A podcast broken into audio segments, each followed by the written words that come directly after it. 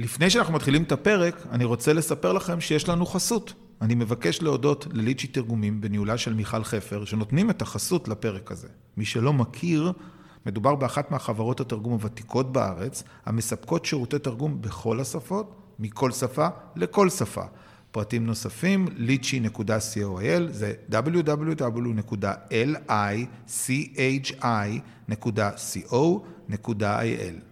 יאללה, מתחילים.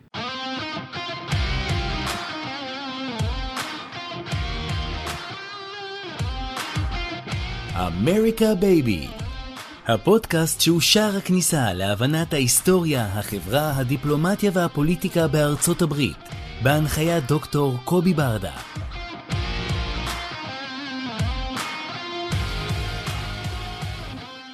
שלום וברוכים הבאים לעוד פרק של אמריקה בייבי, הפרק השני מתוך שני פרקים, כיצד נוכל אה, אנחנו, האזרחים, לסייע למאמץ המלחמתי ברשת, והפעם הבאתי אה, אורחת סופר מיוחדת שכבר אתם שמעתם אותה בפרק news flash מיוחד שאנחנו עשינו, אבל רציתי לעשות את זה בפורמט עכשיו של שיחה הרבה יותר רגועה, הרבה יותר נוחה, מי שלא שמע אני ממש ממליץ לחזור לפיד ולמצוא את הפרק. אנחנו מדברים היום עם ג'ואנה לנדאו, בוגרת אוניברסיטת קיימברידג', מייסדת ונשיאת עמותת וייב ישראל, שמטרתה לקדם את הסיפור הישראלי בעולם, בעיקר למילניאלים ול Gen Z, מתעסקת במיתוג מדינות מזה 15 שנה, מומחית בשיווק דרך משפיענים עבור מדינות, מייעצת לחברת הייעוץ המובילה בעולם בתחום מיתוג מדינות, ובעשור האחרון, דרך העמותה שלה, הצליחה לייצר למעלה ממיליארד אזכורים חיוביים על ישראל, מה שנקרא, תנו לזה לשקוע. ג'ואנה היא גם מחברת רב המכר בנושא חיבור הדור הבא לישראל בעידן הדיגיטלי, והיום כאמור אנחנו עם פרק שמוקדש לניהול משבר, משברים תקשורתיים ואיך אנחנו יכולים לסייע. כמה תודה וכמה אני מודה לך שאת פה. אהלן. אהלן, כנ"ל. כמו שאמרת, בוא נתחיל בלב הבעיה. אני אוהב להתחיל בבעיה הכי קשה, ואחרי זה להתחיל uh, להתקדם. את כתבת ובצדק על הנושא של הג'ן זי, פשוט גם בימים רגילים, אני דיברתי איתך כל כך הרבה גם בתפקיד הקודם שלי כמשנה למנכ"ל, איך אנחנו יכולים לייצר איזשהו אימפקט חיובי, איך אנחנו מצליחים דרך משפיענים לשנות את התדמית. בואי נתחיל בזה שתאפייני לי את הבעיה. למה הצעירים, גיל 18-24 במערב, נקרא לילד בשמו, לא אוהבים אותנו? אוקיי, okay, קודם כל לא, זה קצת הכללה. אה, אם אנחנו מגיעים עכשיו למצב היום ואנחנו מסתכלים על הסקרי דעת קהל אז אנחנו רואים לדוגמה בארצות הברית שחצי מהם לא אוהבים אותנו, אוקיי? בוא נתחיל ב... נכון, 51 אחוז בסקר האחרון. אני של... אוהבת לקחת את הדברים האלה ולשים אותם בתוך קונטקסט כי גם כשאתה אומר אוקיי חצי מהם לא עפים עלינו או אפילו בסקר דעת קהל האחרון גם אמרו שהם מעדיפים כמעט אה, אה, חצי מהם מעדיפים את החמאס על פני ישראל שזה בכלל כאילו הזוי. אה, אני מסתכלת על זה שהם מהווים 20% מהמצביעים בארצות הברית ומתוכם רק 10% נוטים לצאת להצביע. כלומר שאנחנו מדברים על רק 5% מהצעירים שאנחנו צריכים לדאוג לגביהם, הגיל של ה-18 עד 24. אני יוצאת החוצה שנייה אחת לשאלה שלך. בוא נזכר אתה ואני איך היינו בגיל 18.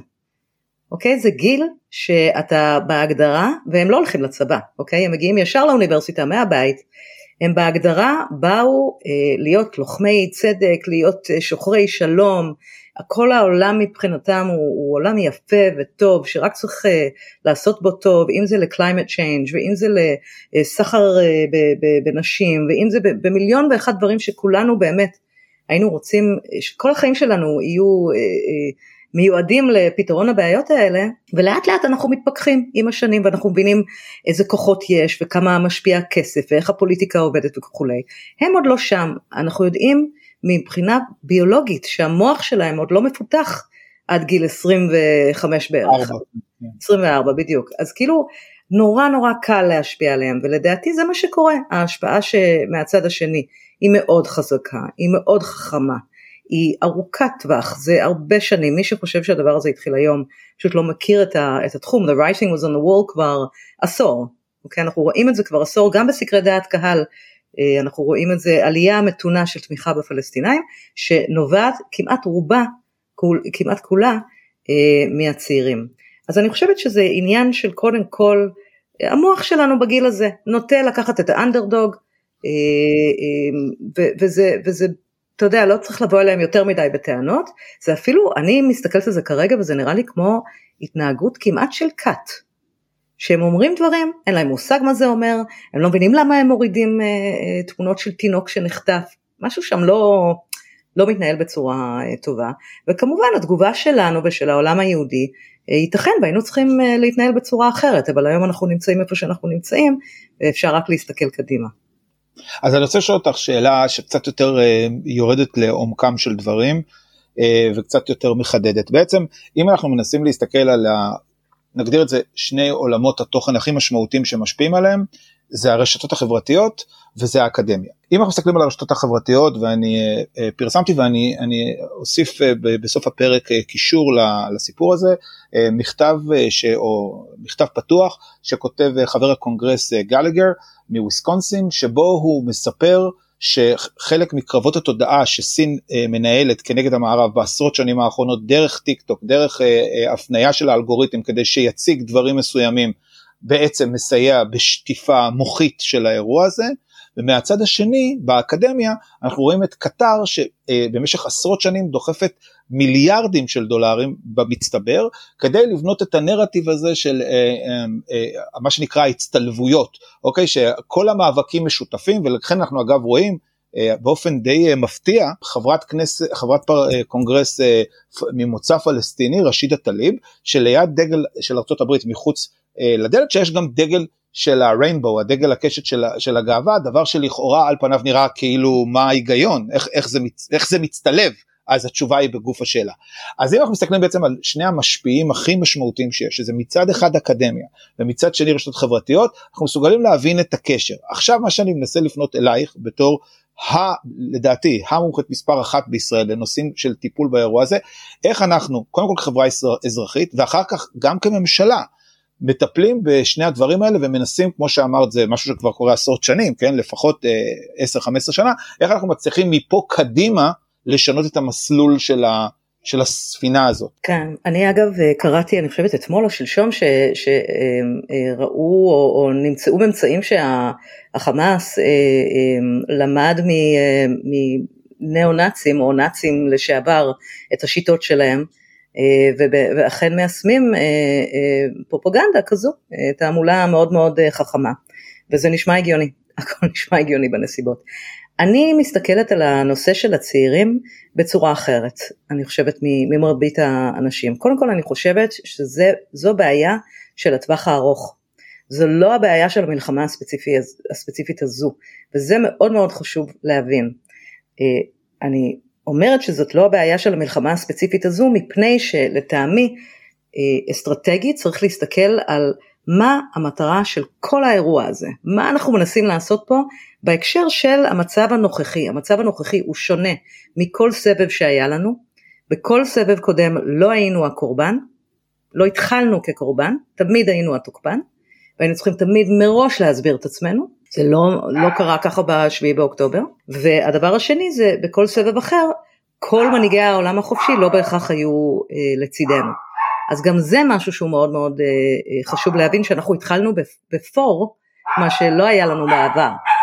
מה שאנחנו רואים זה שהאסטרטגיה בעיניי מבחינת המטרה צריכה להיות שאנחנו לא רוצים לאבד את התמיכה של מנהיגי העולם החופשי שעומדים בצורה מאוד חד משמעית לצידנו, אוקיי? והם לא יעזבו אותנו כל כך מהר כי זה באינטרס שלהם להיות פה כי הם מבינים שהנושא פה הוא רק הספתח למה שקורה בשאר העולם במדינות שלהם ולכן הם פה, לכן הם לא באו בשביל היהודים, הם באו בגלל האינטרסים שלהם. דעת הקהל לא יכולה להציל את החטופים, אבל היא כן יכולה להשפיע על מנהיגי העולם החופשי, למשוך את התמיכה שלהם. ולכן אני מסתכלת על מה מנהיגי העולם החופשי מסתכלים. הם לא נכנסים לכל פוסט במדיה החברתית או מסתכלים על כל קמפוס ומאוד מאוד נלחצים כי ביידן יש לו בחירות רק בעוד שנה וסונאק באנגליה יש לו בחירות רק בעוד שנה וחצי, הם יארגנו את הקמפיינים שלהם קרוב יותר לתאריך. מה שהם מסתכלים זה סקרי דעת קהל. בסקרי דעת קהל אנחנו רואים המצב הפוך למה שקורה בדיגיטל. בסקרי דעת קהל אנחנו רואים הרבה יותר תמיכה לישראל הרבה פחות תמיכה לפלסטינאים שהייתה לפני השביעי באוקטובר, וכמות מאוד מאוד גדולה של אנשים שבאמת לא יודעים. כלומר, הם לא בחרו צד. ולכן אני כבר, אני שמה אותם בקופסה שלנו, אוקיי? אז מה צריך לעשות ואיך צריך להתנהל? היום יצאה כתבה באקונומיסט מאוד מאוד מעניינת, שממש ממש מאשרת את מה שאני אומרת. מה שאנחנו רואים בטלפונים שלנו ובמדיות החברתיות, בעצם זה misleading, זה נותן לנו תמונה לא נכונה של המציאות.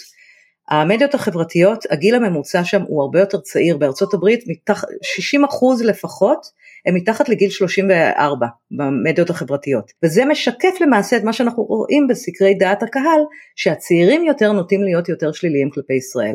אז אנחנו בטוחים שכל העולם נגדנו, אבל זה לא נכון. תסתכלו לדוגמה לינקדאין, אנחנו נראה נתונים אחרים, אנחנו רואים שבלינקדאין אנשים יותר נכונים לנהל שיחה יותר מעמיקה. אז מה שאני חושבת שצריך לעשות זה להסתכל על הצעירים, להבין שזה אה, עבודה לטווח ארוך שצריך, אפשר כבר להתחיל אותה היום, אני מבחינתי מתחילה אותה, אני כבר התחלתי אותה לפני 15 שנה, אני חושבת שעוד אנשים צריכים להשקיע שם את האנרגיות, בצורה אחרת לחלוטין, שזה אולי שיחה לפודקאסט אה, בפני עצמו, אבל הייתי מסתכלת על הגילאים, על המדיה החברתית בעין קצת יותר מפוקחת, להבין שדווקא האנשים שאנחנו צריכים לפנות אליהם, לדוגמה, זה אולי צעירים, אבל אולי ההורים הצעירים, הם הרבה יותר רלוונטיים מאשר צעירים בקמפוסים. כי אנחנו יודעים, עשיתי ממש בדיקה של הנושא הזה, כשהם מביאים את הסיפור של החטופים, הורה הרבה יותר קשה לו להסתכל על הסיפור הזה ולהרגיש אה, חוסר חמלה כלפי הצד הישראלי, מאשר מישהו שאין לו ילדים, כי באופן טבעי הוא רואה ילדים וזה כואב לו, כי הוא רואה את זה בבית. אסטרטגית, המטרה היא לא לאבד את התמיכה של מנהיגי העולם החופשי. מנהיגי העולם החופשי מסתכלים על דעת הקהל הרוחבי, לא רק הצעיר. קהל היעד הוא מה שנקרא הרוב השקט, אלה שתומכים בנו ואלה שלא תומכים באף צד או לא לקחו צד, מבחינתי אלה האנשים שצריך לעבוד איתם, הם מייצגים בין 25 אה, ל-60 אחוז בכל מדינה, אוקיי? זה הרבה מאוד אנשים. אנחנו צריכים להביא להם נרטיב שהם יכולים לחיות איתו בטוב, שהם מרגישים שזה לא נרטיב שגורם להם להפנות את הגב לפלסטינאים, והנרטיב הכי חזק שעושה את העבודה הזו, מוכח גם מחקרית, אני ממש בדקתי את הנושא הזה, אה, זה הסיפור של החטופים. ככל שאנחנו כולנו נתכנס סביב סיפור החטופים, ככל שיש את הנושא של חטופים אזרחיים, ככה זה, סליחה שאני משתמשת בביטוי מאוד לא נעים לנסיבות, זה פשוט קלף מנצח בעולם ההסברה או התקשורת עבור ישראל, שלא היה לנו אותו מקום המדינה. וזה קלף שאנחנו חייבים חייבים להשתמש בו, לאט לאט נצטרך להמיר אותו לטובת אה, קלף אחר מנצח, אה, ברגע שלא יהיה לנו בתקווה את החטופים אה, בכלל, או לפחות את החטופים האזרחים.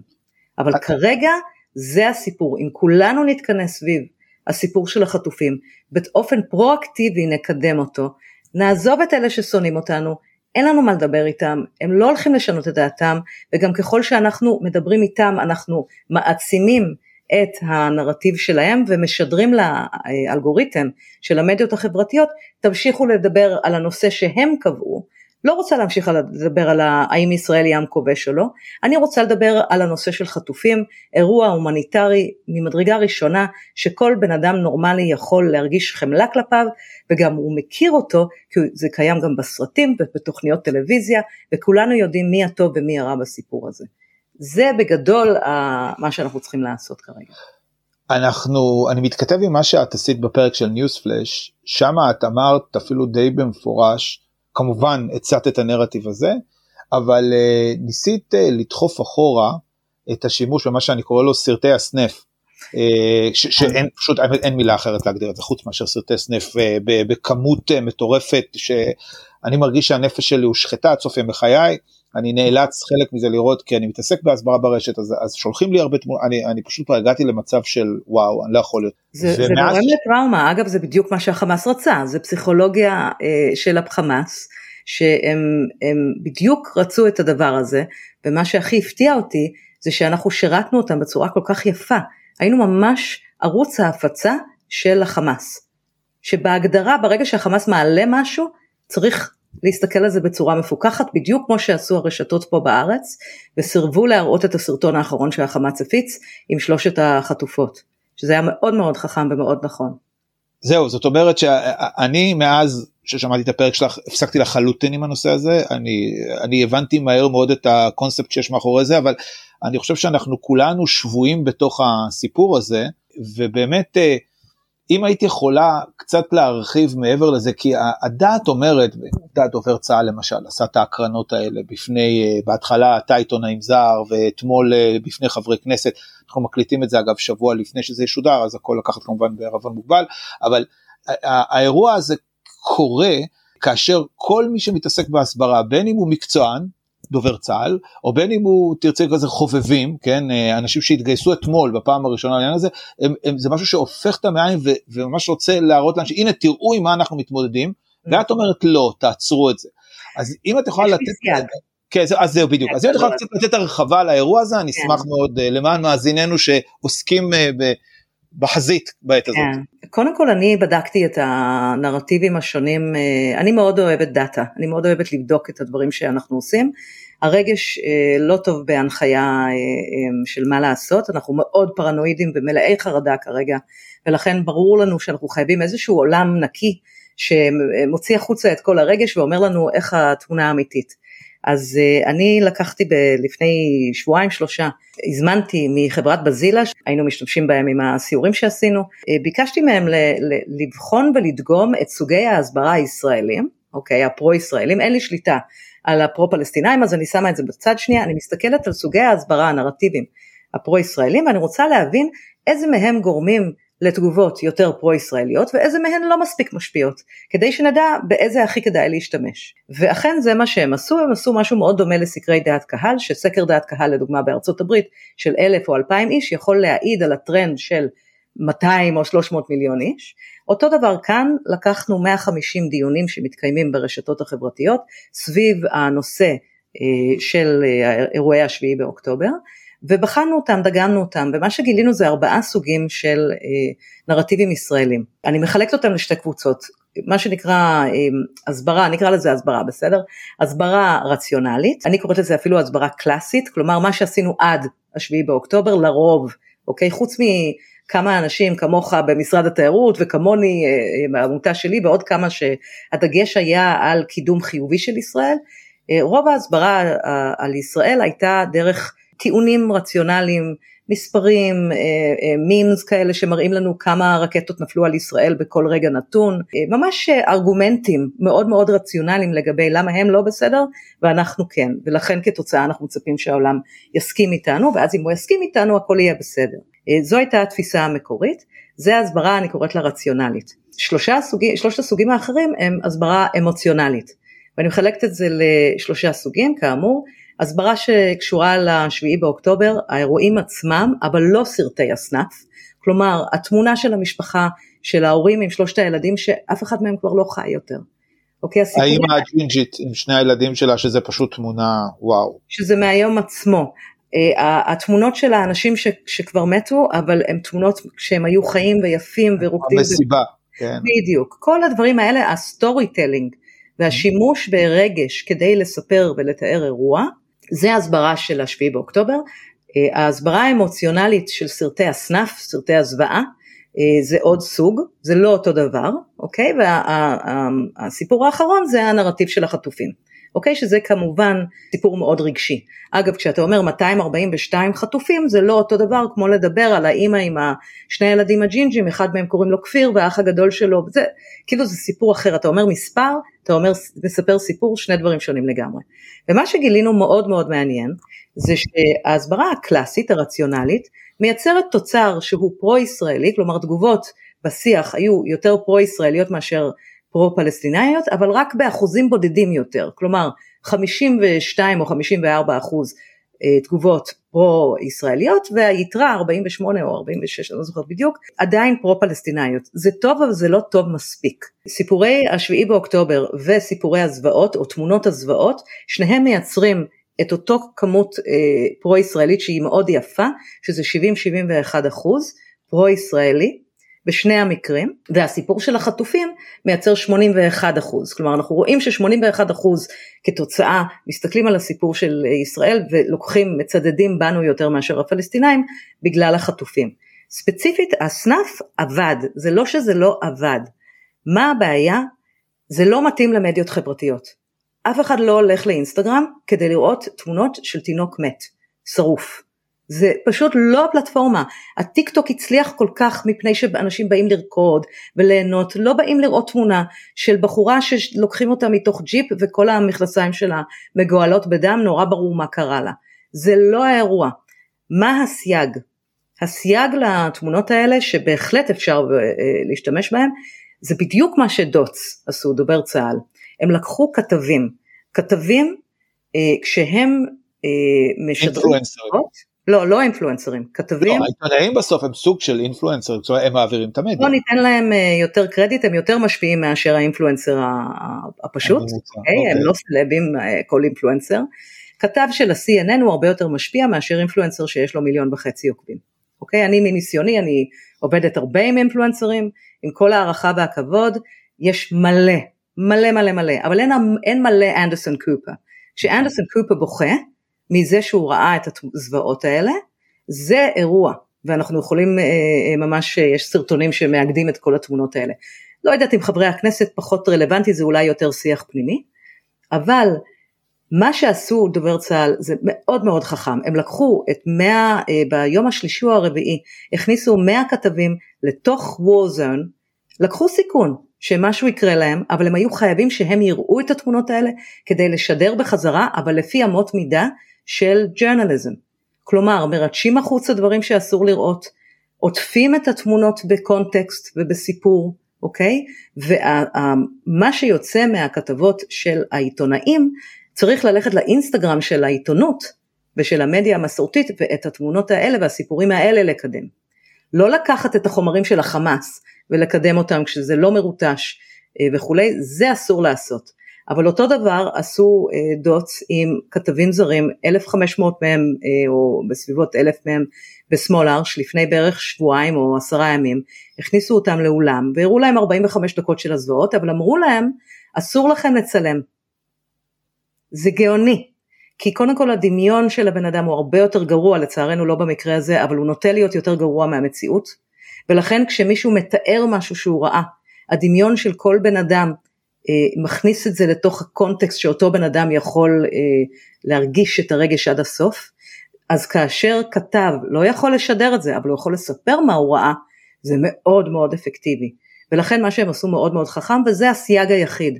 בשום פנים ואופן לא להראות את התמונות האלה אה, בצורה ישירה, זה פשוט עושה פיגוע פסיכולוגי בנו, ואנחנו צריכים להיות חזקים, אבל כן אפשר להשתמש אם אנחנו רוצים, לדעתי הסיפור של החטופים הרבה יותר חזק, אבל אם מישהו רוצה להשתמש, תשתמשו אך ורק בכתבות שנכתבו על הנושא הזה, שהם לא של משפיענים, אלא של עיתונות, אה, שממש כתוב שם למטה, BBC, CNN, CNBC, זה נותן לזה קרדיביליות, וזה גם נותן לזה אה, הבנה שזה קצת יותר רציני, זה קצת יותר אה, עם, עם כובד משקל מאשר מה שהרבה מאוד מהמשפיענים מנסים לעשות, כבודם במקומם מונח.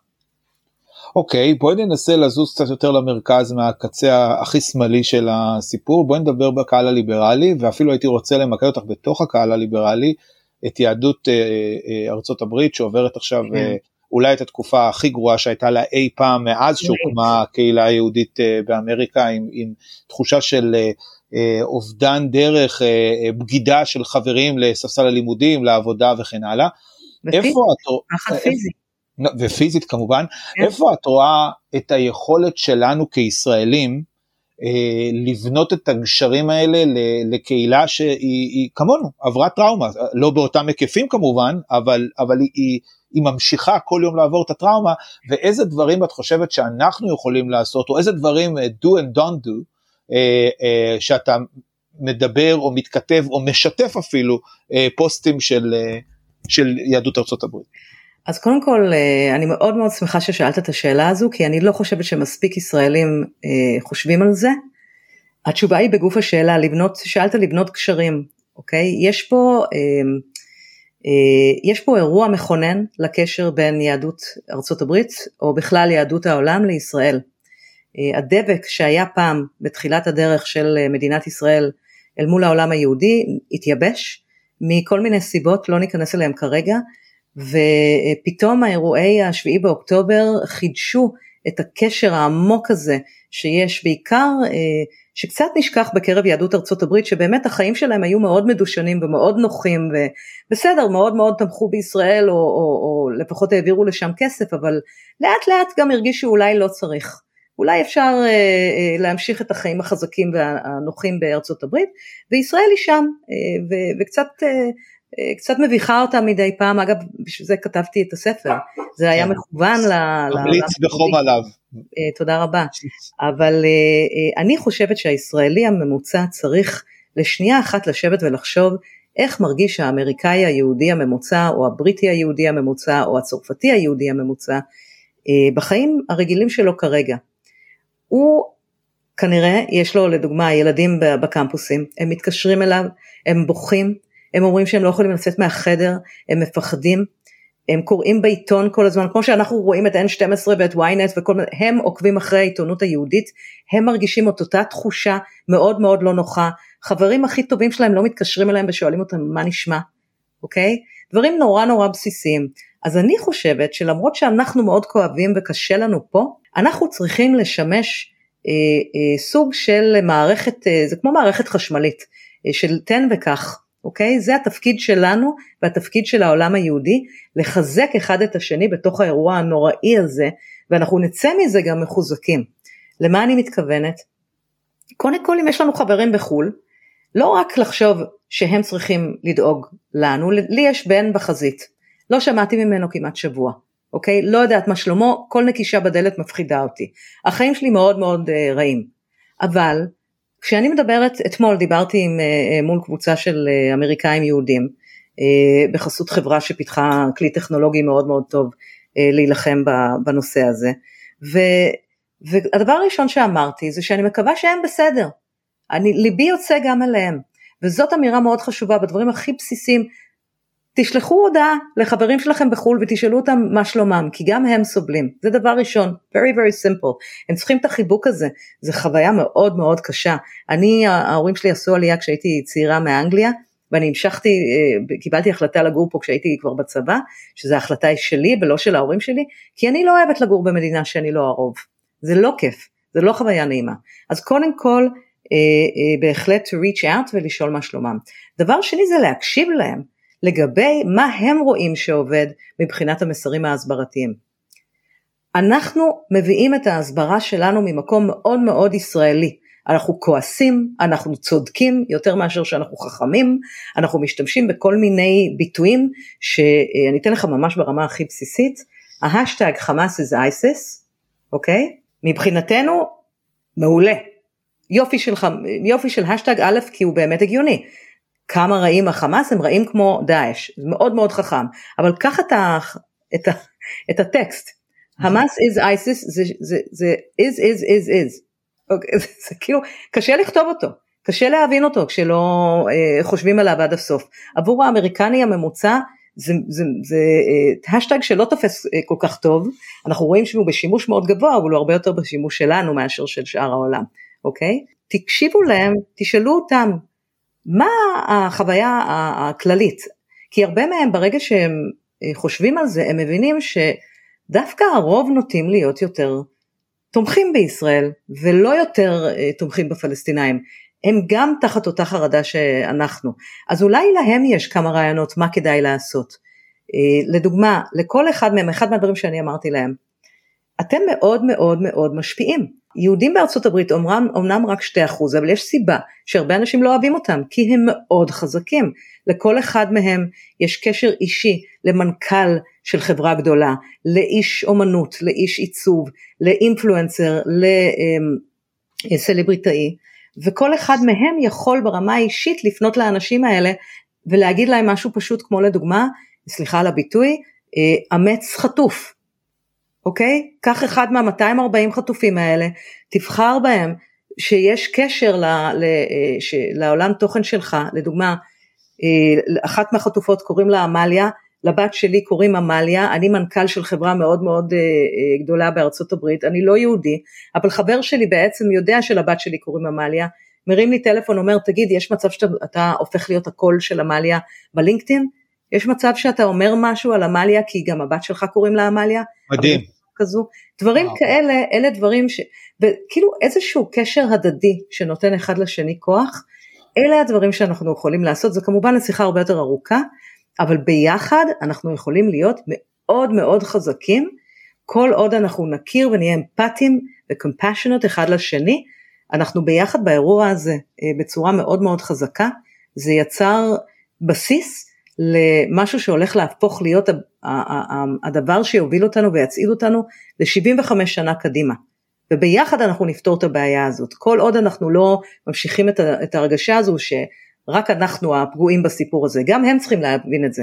גם הם צריכים להבין שזה לא רק אירוע של יהדות ארצות הברית, זה אירוע גם של יהדות מדינות אחרות וכמובן אירוע אה, של הישראלים עצמם. טוב, היה מרתק אה, כהרגלך בקודש, כמו כל פעם שאנחנו נפגשים וכל פעם שאנחנו מדברים, אה, הרבה תובנות. אני מקווה שבממשלה הבאה בעזרת השם יהיה למישהו את השכל למנות אותך לשרה שמתעסקת בנושא הזה כאשת מקצוע. זה בטח מן הסתם היה יכול להוביל אותנו למקומות הרבה הרבה יותר טובים, בטח באופן שבו מטופלת פעילות ההסברה בממשלות השונות. שוב להגיד לך המון המון תודה, החכמתי. ונקווה שניפגש בימים טובים יותר. כן, ושיהיה שבת שלום ושקט. תודה רבה. תודה לך. תודה רבה שהאזנתם לפרק הזה. אתם יכולים למצוא אותנו בכל האפליקציות של הפודקאסטים, דוגמת ספוטיפיי, אפל, גוגל פודקאסט ועוד.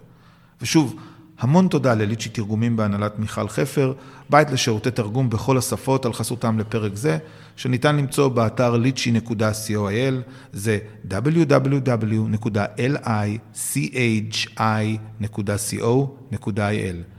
תודה מיוחדת לחברת הפודקסייה בניהולו של שלום סיונוב על הפקת הפודקאסט הזה.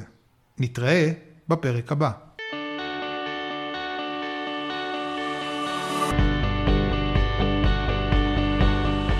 דוקטור קובי ברדה הוא מומחה להיסטוריה פוליטית אמריקאית ויחסים בינלאומיים, וחוקר בכיר בחממה לחקר דתות של אוניברסיטת חיפה, וקתדרת חייקין לגאו-אסטרטגיה. דוקטור ברדה הוא גם מחברם של הספרים "המפתח להבנת דונלד טראמפ" ו-Grassroot Path to Congress. מחקריו מתמקדים בשתולות למען ישראל בארצות הברית, דת ופוליטיקה באמריקה וגאו-אסטרטגיה.